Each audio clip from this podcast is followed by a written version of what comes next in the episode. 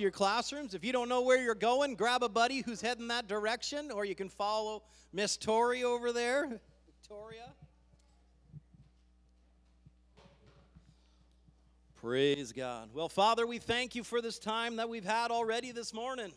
We thank you that you are good and your mercy endures forever. Every good and perfect gift comes down from you, O Father, in whom there is no shadow of change. So we thank you, just as your word has declared, that you know the plans you have for us, that they are good plans, plans for peace and not disaster, to give you a future and a hope. And so we latch on to those words of which you've spoken, and we believe what you have said, that there are good plans for us. In Jesus' name, amen and amen. Well, we are on Tropical Sunday. Everybody's looking awesome in their their Hawaiian leis and their warmer, wet clothes. And I was like, man, it's hot in here. I know some people are like, oh, it's always too cold. The, the warmer it is, the more I sweat. So you're going to have to watch me just like drip buckets this morning. No, we're having fun. And I was thinking about it. Usually, when we have Tropical Sunday, it's usually at this time in February, and we have like four feet of snow outside. It's been cold for a long time. We haven't seen the sun in weeks, and people are like, oh, I just want the sun and I just want the beach. And we've been so blessed with such an awesome winter this year. It's been so light. The snow's almost gone, and I think Tuesday is like 14 degrees. So we are already having spring weather, so I, I, I, understand that Tropical Sunday this year is less of a, a relief from the cold, but we can still have fun, right? Amen. So this morning we're going to be taking a little break from our series on the book of Colossians and go a little bit different direction this morning. And uh, Pastor Wendy said earlier this week, she's like, "Oh, you don't need to stop that. I'm sure the church that, but when Paul was writing to them, it was a nice warm weather climate, and you know, Paul crashed on tropical islands. And I was thinking, no, he crashed on Malta in the middle of winter, and then he was bit by a poisonous snake because they were collecting wood for the fire to keep them warm. And so that's not a tropical story, Pastor Wendy. I was thinking about that afterwards. And so, as much as I'd like to give you a nice, warm, sunny message, uh, today's message begins in John chapter 10, verse 22, which says, Now it was the feast of dedication in Jerusalem, and it was winter. very, not very tropical Sunday, but I, I believe we're going to have a good time. So, it's in the middle of winter. It's at the feast of dedication in Jerusalem. And in verse 23 says, And Jesus walked in the temple in Solomon's porch. And when you read that, it's oh Solomon's porch, big deal, whatever. That's that's a good reference point that we hear throughout the in uh, the Gospels and into the book of Acts. What was Solomon's porch? We have to understand because it plays context into the story, right? When we understand the context, we understand why he's saying things and the conversations he's having. And so Solomon's porch was on the east side of the temple. It was right outside the ladies' portion of the temple. And what it was was this great courtyard that had a covered roof with these beautiful ornate pillars that held up this roof. And so it was respite from the sun. You know, they're a, they're a little Middle Eastern type climate, so the sun gets pretty hot. And so after they would have, whether they were at prayers or whether it was regular temple time, they would often gather in Solomon's porch to have social time. This is a time where people would just gather and they would have good conversations with their friends and people that they wouldn't see elsewhere, but they'd all come to this place where they'd, they'd done their prayers, they'd done their temple time, and now it's just like, let's talk, let's, let's find out, hey, how's it going? How's business going these days? How's the fishing out on the Lake of Galilee or whatever? You know, th- those are the types of things that would happen. It also would be a time where they would have business connections because you may be a seller of, I don't know, fish, and another person sells, you know, net materials. And you're like, oh, I need to network work with that person. That's the type of place Solomon's porch was. It's like the social gathering place. And so, what you're going to find on Solomon's porch is you got the everyday Jewish person there. This is where the average person is. This is not the place where the Pharisees usually would come. Their place, they would be in the temple because they were the prestigious ones. They're the ones everybody came to see. This is where the average person was. And so we find Jesus had lots of conversations in Solomon's porch because he cares about the average person. He didn't come for the prestigious, he didn't come just for the rich, he came for everyone. And so he would come into Solomon's porch and he would just talk with the regular people, and it would give him the heartbeat of society, of what people were actually thinking about what he's teaching and what he's doing. We see Solomon's porch in Acts chapter 3 where Peter and John go to the temple to pray, and they find the, uh, the, the lame man there, and they heal him. And he goes walking and leaping and praising God. And next thing you know, they're all gathered in Solomon's porch to hear what the former lame, lame man had to say. And as he was praising God, he was doing it in Solomon's porch. You know, and as, as the, the early messages and speaking opportunities that the disciples had, they took place, like in Acts chapter 5, in Solomon's porch. So it was a great place for them to socialize and talk and for them to pr- spread their message versus what the Pharisees and the Sadducees wanted to say in the temple. You got the context now? And it says, Then the Jews surrounded him. And so the Jews we're talking about are the everyman Jews. This is not the Pharisees. Jesus already talked to them earlier in the chapter. It says, The Jews surrounded him and said to him, How long do you keep us in doubt? If you're the Christ, just tell us plainly. And this is the general population of the Jews having their Philip moment. Didn't we talk about that a few weeks ago? When uh, Philip, Jesus is preaching in, in John 14, and he says to his disciples, He says, Guys, I'm, I'm going to go away and I'm going to prepare a place for you, and then I'm going to come back and receive you unto myself. And the disciples said, we don't know where you're going, so how can we follow? And then Philip's like, guys, guys, I got this, I got this. Just show us the Father, Jesus, and it's enough for us. And so this is his moment where he's like, okay, I, I, got this, guys. This is the, the pressing question we all just show us the Father. And Jesus said, Philip, if you've seen me, you've seen the Father. And he said, How long have I been with you that you don't get this yet? The works I do, I do because the Father sent me to do it. As we read last week, Jesus said, I came to do the will of him who sent me. And we said that if you want to know what God looks like and what God's heart is and what his character is like, look at Jesus. He was constantly moved with compassion and going out of his ways to lift up the downtrodden and the broken, to heal the wounded and restore them back into the place that he had called them to be in. And if that's how Jesus is, that is God. And so this is the general general Jewish person's moment just just like Philip. And they say, How long do you keep us in doubt, Jesus? If you are the Christ, tell us plainly. And here's what Jesus said He said, He answered them and He said, I told you, and you do not believe. Now, we often don't understand that the book of John takes place mostly in a few day period. You know, Matthew, Mark, Luke, and John, or Matthew, Mark, and Luke look over the three years of ministry. John takes place in about a week. And most of the book of John takes place in one conversation. And so in John chapter 10, we have to understand what has happened in Jesus' ministry. We often re- picture it as, you know, the crowds thronging him and, you know, the woman with the issue of blood having to fight through the cloud to grab the hem of a garment, just like we were singing this morning, you know, with those crowds that are pressing up against him. That's not the picture of John 10. Jesus was preaching to them one day, and he said to them, He said, Guys, unless you can drink my blood and eat my flesh, you can't have part in what it is that I'm doing. And they said, Oh my goodness, this guy's nuts. He wants us to cannibalize him. He wants us to drink his blood. That's only something a crazy person would go, Let's get out of here. And that's not what Jesus meant at all. He meant he was going to be the sacrifice on their behalf. He was going to shed his blood for them to do a work that they could never do. That his blood would wipe away their sins and be the perfect atoning sacrifice that would be poured out onto the altar in heaven and they would be declared justified and righteous fully and forever. He said, If you eat of my flesh, what is he saying? He bore stripes on your behalf, that the Bible says that by his stripes you were healed. And so, what Jesus was telling them in that moment, unless it comes from me and through me, it ain't worth anything. So, go ahead and drink the blood and eat the body because it speaks life and wholeness to you in every area. But they didn't get that. They said, This guy's nuts. He's a cannibal. And so they left him. And so in John chapter 10, we, we're not seeing Jesus with the crowds of, oh, Hosanna, he's so awesome. We're seeing solitary Jesus with his 12 disciples and a few other followers. And now, post the resurrection, the crowds began to ramp up again. But in this moment, he had been rejected by them.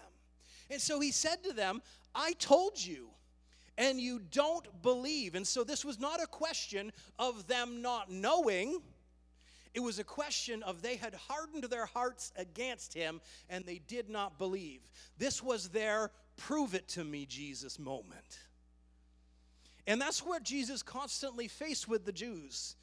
He's there, oh, just show us, just show us a sign, do something. And they were basically saying, Dance, monkey, perform, perform, prove it for us. And Jesus was saying to them, No, I've told you, believe.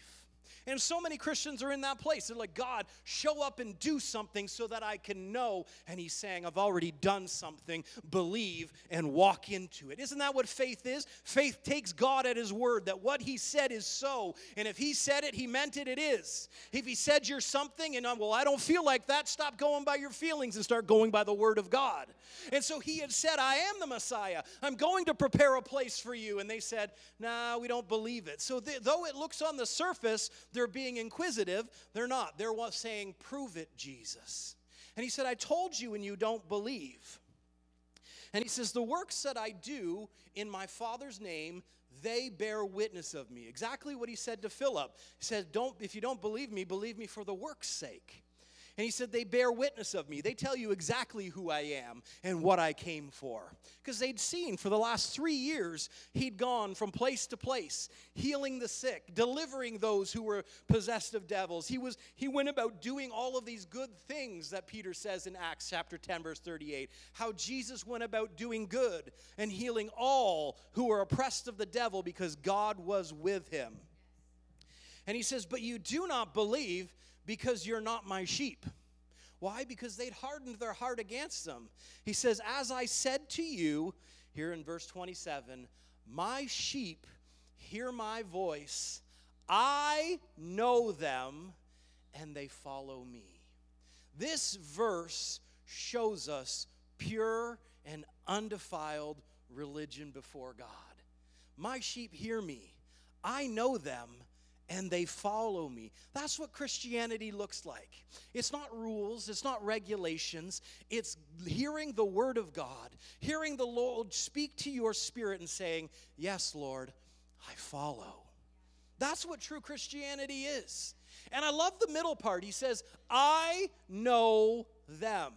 Oftentimes, when we're interacting with people, we, we uh, present ourselves in certain ways depending on how close we are. We don't always share everything depending on who they are, right? We have different, they say we have different masks for different people. Some people we let in a little closer, others we keep a bit. But when it comes to God, there's nothing that you could hide from Him. Before He went to the cross for you, He knew everything about you the good, the bad, and the ugly. And He said, I love you anyways. I'm still sending my son to die for you. And so there's never any reason for you to say, Oh, I want to hide that from God. You can't hide it from God, He sees it all and he's known it all. It says he knows your end from your beginning, meaning every part he's already seen before he forgave you. That's how far his love goes. And so there's never any reason to withdraw and hold back from God. He already knows it all. And so when people say, well, I couldn't go to church because, the, you know, I'd get struck by lightning if I went in there, God already knows. If you're going to get struck anywhere, it's right where you are. And if he hasn't struck you down in the street, he's not going to strike you down in the church because he didn't come to strike you down. He came to set you free. He came to give you life and life more abundantly. So he says, my sheep hear my voice. I know them and they follow me. And so, what is required of a Christian is just to hear his voice, whether that be the voice of his word, his logos word, his written word. He's told you things, you hear them, you follow. He speaks to your heart by his Holy Spirit. You hear them and you follow. That's all Christianity is. I'm just following my Jesus who did it all for me, who said, Hey, come on, just go this direction. And I go, Okay, Lord, I trust you. I take you at your word. And so that's the picture of Christianity. My sheep hear my voice, I know them, and they follow me. And he said, I give them eternal life, and they shall never perish, and neither shall anyone snatch them out of my hand. And I love that picture because there is nothing your neighbor can do to hinder your salvation or to change it because you weren't saved by them. So we should come to the understanding their opinion means nothing. God's opinion does. And he says, You're loved and you're accepted, and I receive you, and believe me. And so he says, No one can snatch you out of my hand.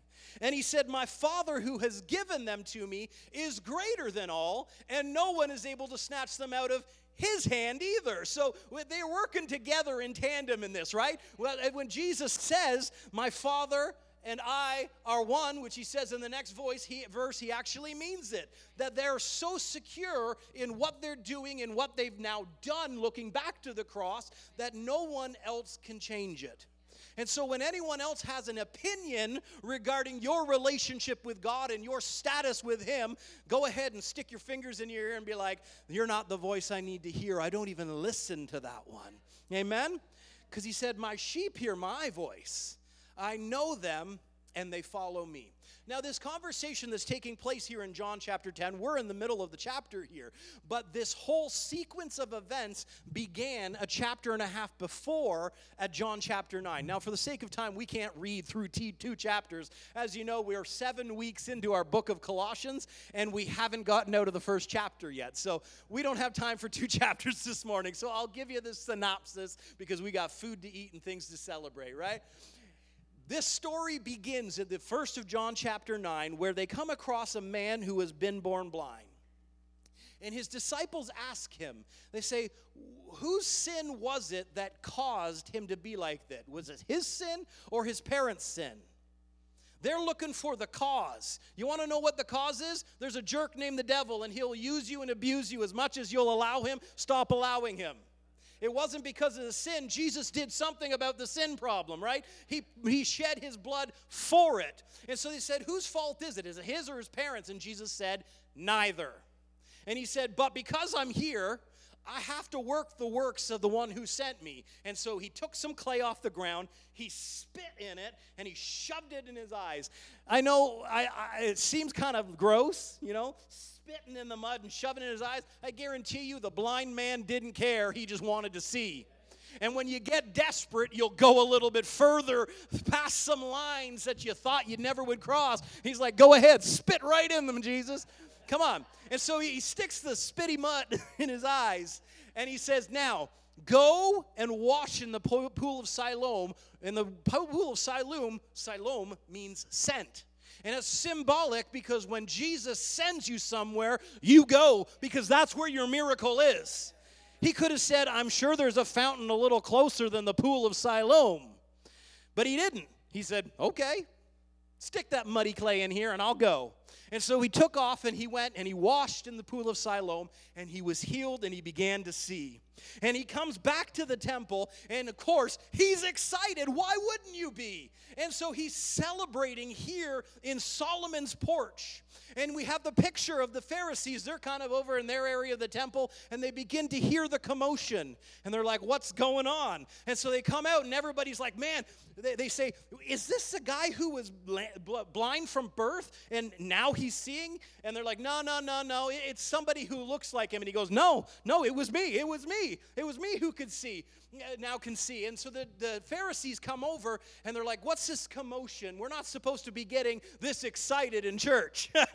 That's essentially what's going on. They're used to everything being quiet and solemn. And man, why go to boring church? God, it says, He who sits on the throne laughs. Come on. Where do you think you got your personality from and all of your quirks? God's not short on personality and humor and life and love and joy. Come on. It says, The joy of the Lord is my strength. Last time I saw someone going, I didn't consider them very joyful, right? You see joy, you feel joy. God has joy. It's the joy of the Lord is our stronghold and our strength. And so they hear the commotion and they grab the man and they're like, What's going on? And he said, Somebody spit in some mud, told me to wash, and now I can see. And this is how you spot religion. Well, you can't do that on a Sunday. For them, it was a Sabbath, it would have been a Saturday. You can't do that. We don't do that on Saturdays. And what they were saying is, we don't do that at all. It wasn't that, that this wasn't a good thing, it wasn't their thing. Come on. And so they begin to question this man, and he tells them the story. And they, they're like, okay, okay, we need to get some more info. And so they went and they found his parents, probably in the temple with him. And they bring him before them. And said, Was this, was he born? Is he your kid? And he's like, Yep.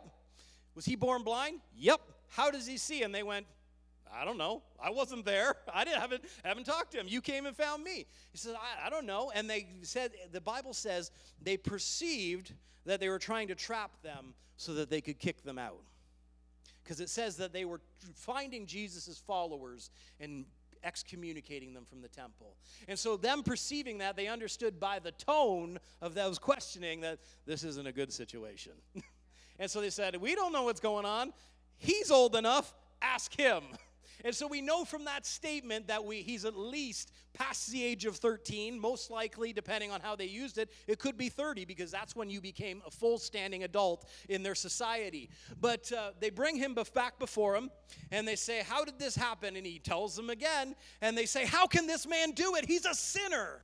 And I absolutely love the man's response. He said, Whether he's a sinner or not, I don't know. But what I do know is I was blind and now I see. And when you've tasted and you've seen of the goodness of God, it doesn't matter what everybody else says. He's not trying to let, line up everybody's sins and be like, oh, yeah, you're kind of good, you're kind of bad. No, he's like, I don't care. I could see because the goodness of God frees you up to worship the Lord and with all of your heart. And I say that because over the years, I've had so many people say, well, they hear me preach and they're like, well, I don't believe that. And I'm like, well, I don't care. you know, it's like I've tasted and I've seen that the Lord is good and I believe his word and I've experienced the goodness of God right here in the land of the living. I'm not the one who needs to change. If the Word of God says something and you say something else, there's only one to believe. And Jesus said, Let God be true and everyone else a liar. And so he says to them, I don't know whether he's a sinner, but I do know a miracle has taken place and I can see. You know, a number of years ago, we, we uh, spent six months talking about the Holy Spirit. We talked about the personhood, we talked about the leading of the Holy Spirit, we talked about the gifts of the Spirit, the fruit of the Spirit, and it made a bunch of people mad. And one person came up to me and like, "Oh, you can't you can't teach that. That's just not true." And I said, "Well, that's what the word says." Well, no, no, that's not what I've experienced. And I said, "You know what?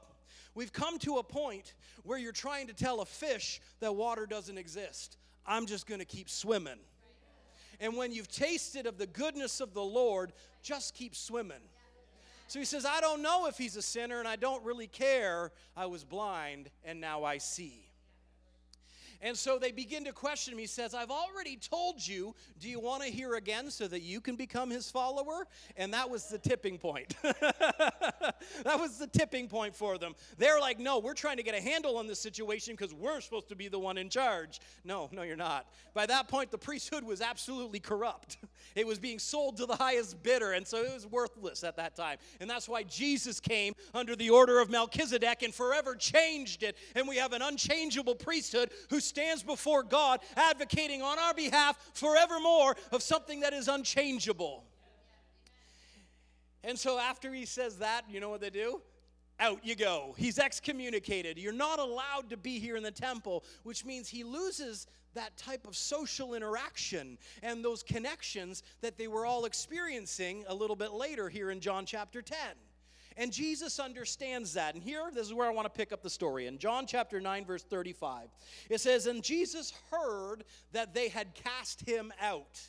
And when he had found him, I love that Jesus heard, he understood the implications, and his heart went out to the man, and he went and found him. It's not an accidental occurrence. This is Jesus purposed in his heart. I know what they've done to him, I know what they've said to him, I know what it means for him. His love is, my love is what he needs to experience in that moment. So he goes and he finds the man, and he said to him, He says, Do you believe in the Son of God? And he answered and he said, Who is he, Lord, that I may believe in him? He's like, At this point, I understand. I, I was blind and I could see. I'll believe. Just tell me who I need. Because Jesus' first interaction, he was like this. He's hearing, but he's not seeing. He doesn't even know what Jesus looks like. He doesn't know that the man who he's talking to right now is the same one. There was a lot of commotion in the temple. And Jesus says to him, You've both seen him, and it is he who is talking to you. And he said, Lord, I believe. And he, what did he do? His immediate response is, I worship you, Lord. Thank you, Lord. Oh, you are so good. Thank you. Man, because when you've experienced the Lord, you can't help but worship him. If your heart doesn't feel like worshiping the Lord, get back into the Gospels and look at the works of Jesus and understand his goodness. I'm just so overwhelmed by how awesome God is day in and day out.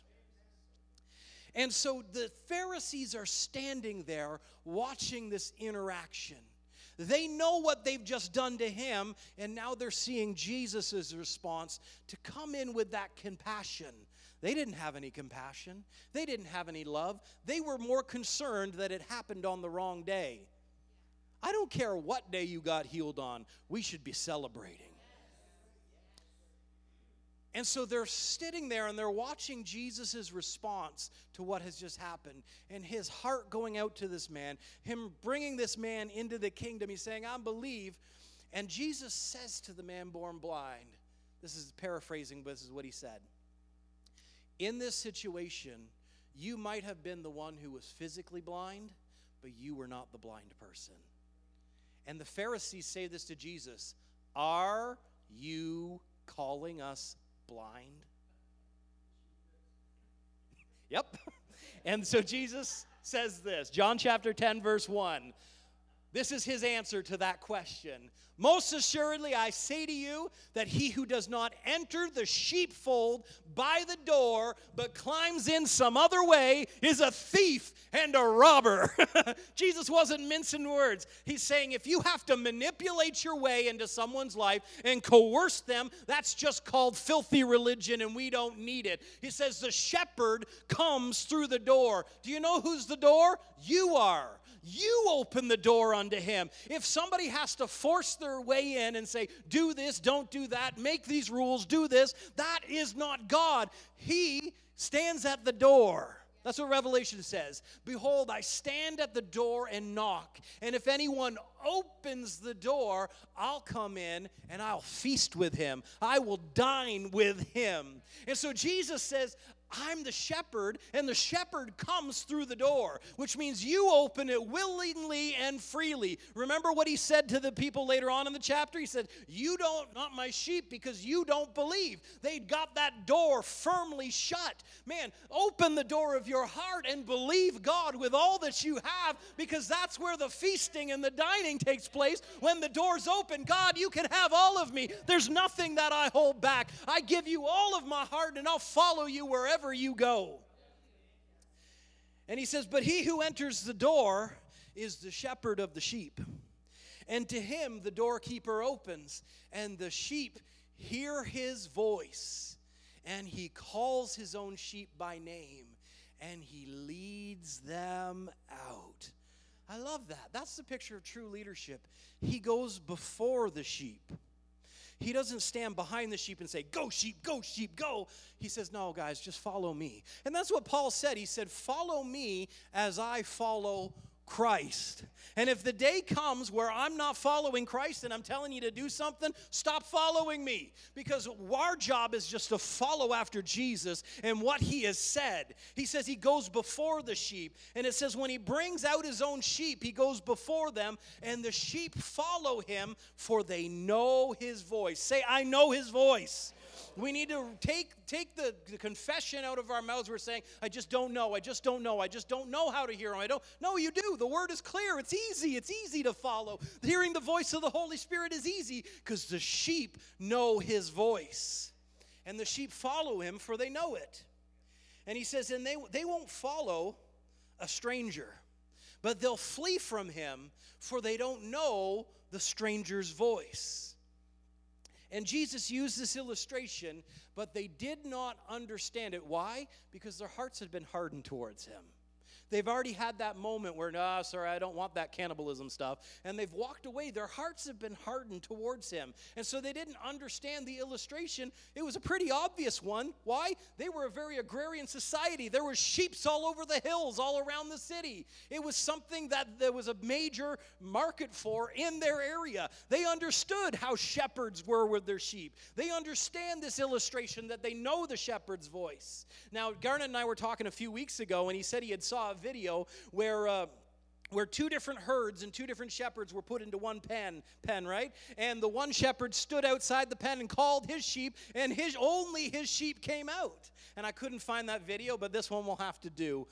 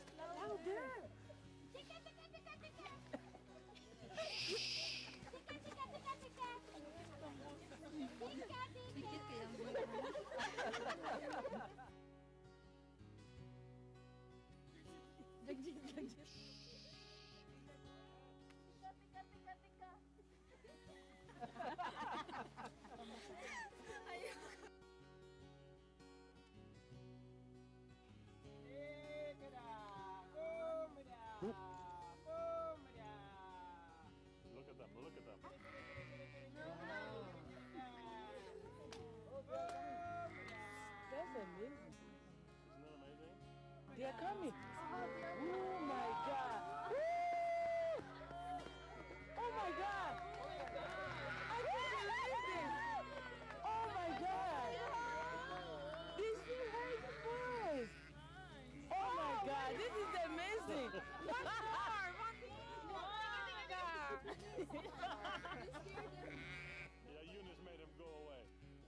And so when he says the sheep know the shepherd and they know his voice, and a stranger they will not follow, that's exactly what he was saying to them. When I speak, they hear me and they follow.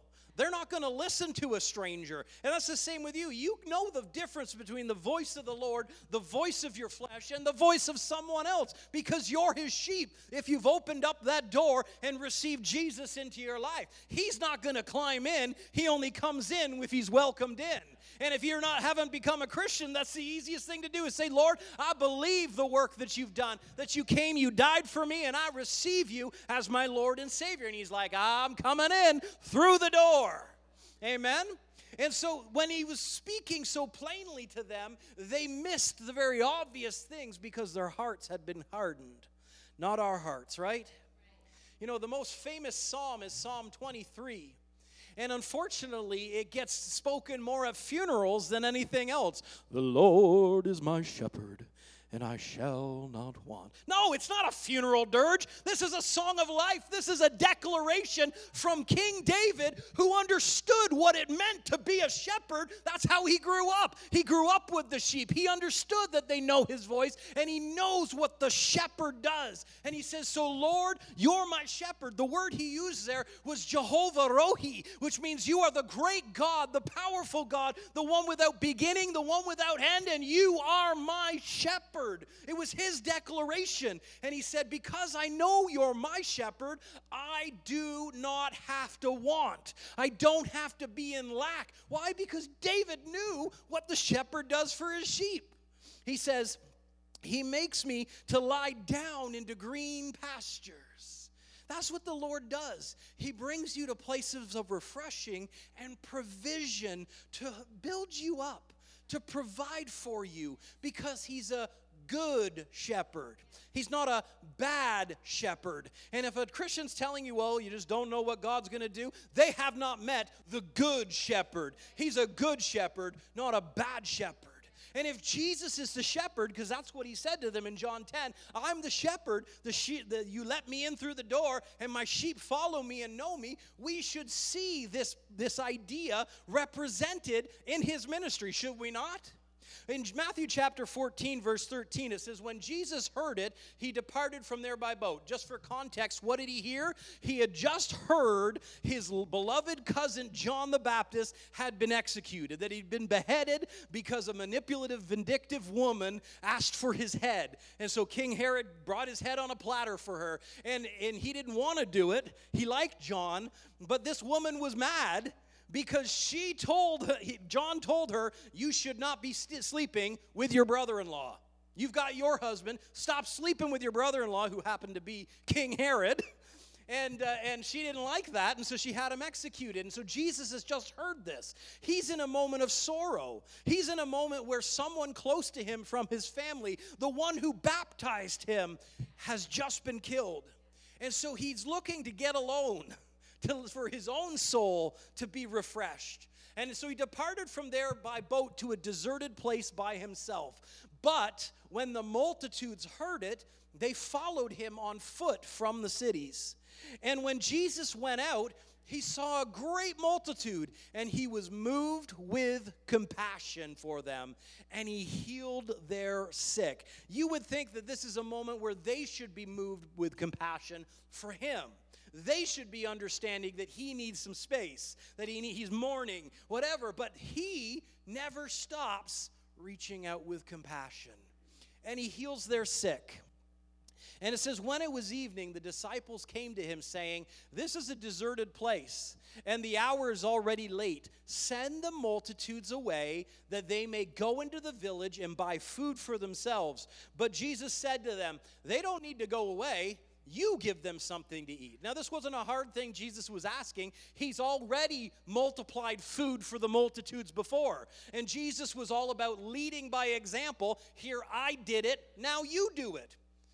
Oh, but only no. It's not just Jesus can do it. He said, I did it, now you do it. That's what he told them in John 12. He said, The works that I do, you'll do, and greater than these, because I'll go to my Father. And we could give you lots of modern day examples of this story, but he said, You do it. I've already showed you how, you do it. And they said, Well, we've only got five loaves and two fish. Well, last time they had seven. You know, so what, what's the difference between five and seven when you've got thousands of people? It's not a big difference. Little is little. And he said, Bring them here to me. And he commanded the multitudes to sit down in the grass. What does the good shepherd do? He leads me by still waters and he makes me lie down in green pastures. Well, Pastor Jordan, it says sit. Does it? The word there in the Greek is eneklio, which means to lean against and to lay down. What he said, he's like, guys, tell them to go and relax lean back and just relax in the grass. And the word for grass there that he used is lush pastures. We are seeing symbolically the good shepherd at work. Guys, I know the situation. You're hungry, it's late, there's only a little bit of food here. You go ahead and relax. The pressure's not on you, the pressure's on the shepherd. He's the provider right? It's not the sheep's job to wander all over the hillside trying to find the provision. The Lord says, Relax, I've brought you where you need to be for you to feast. And so he commanded them to sit down and eat on the grass. And he took the five loaves and the two fishes, and looking up into heaven, he blessed it and he broke it and he gave the loaves to the disciples, and the disciples gave to the multitudes. And they all ate and were filled, and they took up 12 baskets full of the fragments that remained. Why? Because the Lord is my shepherd, and I shall not want. He more than met the need. They ate until they were full, and then there was 12 baskets left over. That's how the shepherd provides, right? He is not just enough or a halfway God. He goes above and beyond and takes it over so that those five loaves and two fishes turned into 12 baskets worth to take home. And so God is not just a halfway God or a little bit God. He is a good shepherd who supplies the want and leaves you not lacking. It says, He makes me to lie down in the green pastures, He leads me beside the still waters, He restores my soul. Man, that is your mind, your will, and your emotions. He wants you to be at rest. He doesn't want you anxious and worrisome. And so, as we follow His voice and His leading, He brings you to place where you can take the worries off. You can be refreshed, spirit, soul, and body. And so, if you're dealing with worry and anxiety, the shepherd's calling. He's saying, You know my voice and follow me. And just oh, follow after that peace and let him lead you to those places where he can refresh you. He says, Yea, though I walk through the valley of the shadow of death. Pastor Wendy was already quoting that during prayer today. Yea, though I walk through the valley of shadow of death, I will fear no evil because you're with me. Your rod and your staff, they comfort me. Not your rod and your staff, they beat me and control me. No, the shepherd goes along and he's like, Come on, little sheep. No, no, back from the edge, back from the edge. We're going through. We're not staying here. This is not a place to lie down. Up, up, up. Let's go. They comfort. They comfort because he's a good shepherd. He said, You prepare a table before me in the presence of my enemies. Just think about that for a second. Often, when we're going through hard times, we're like, God, get me out of here.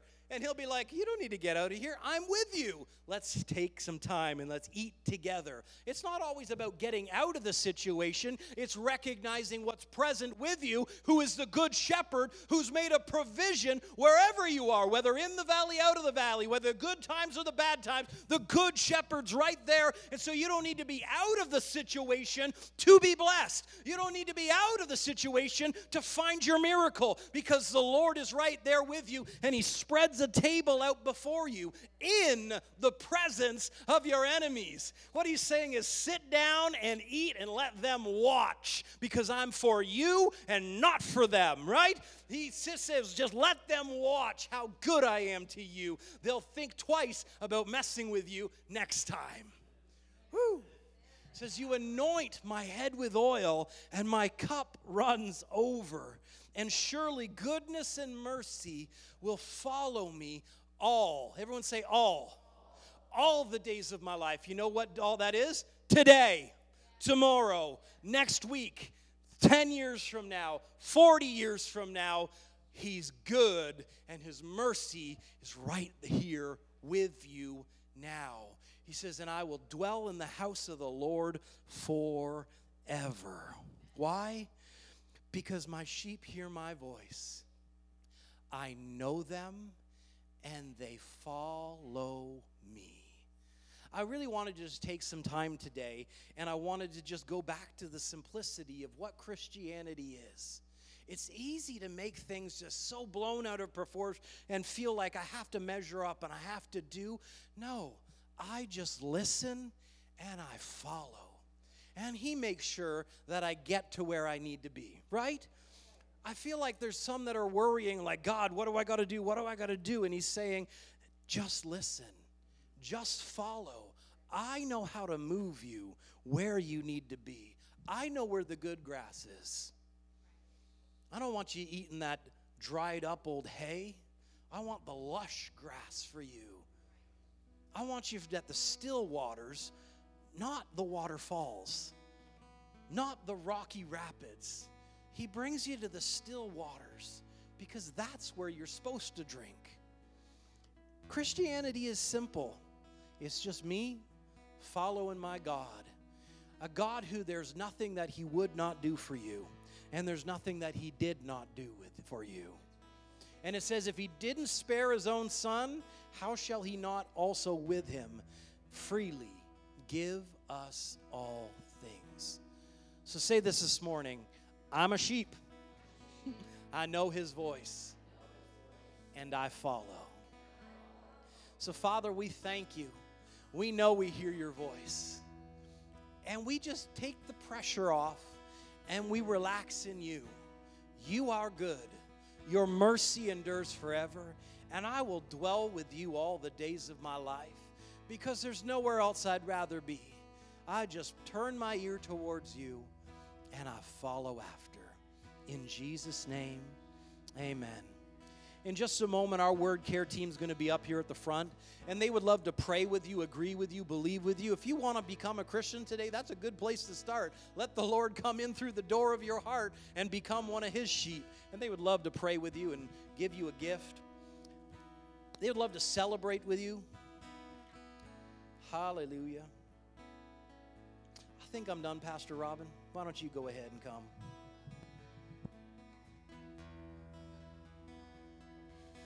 Well, praise God. It is offering time. It's actually, I like to say, giving and receiving time. Amen?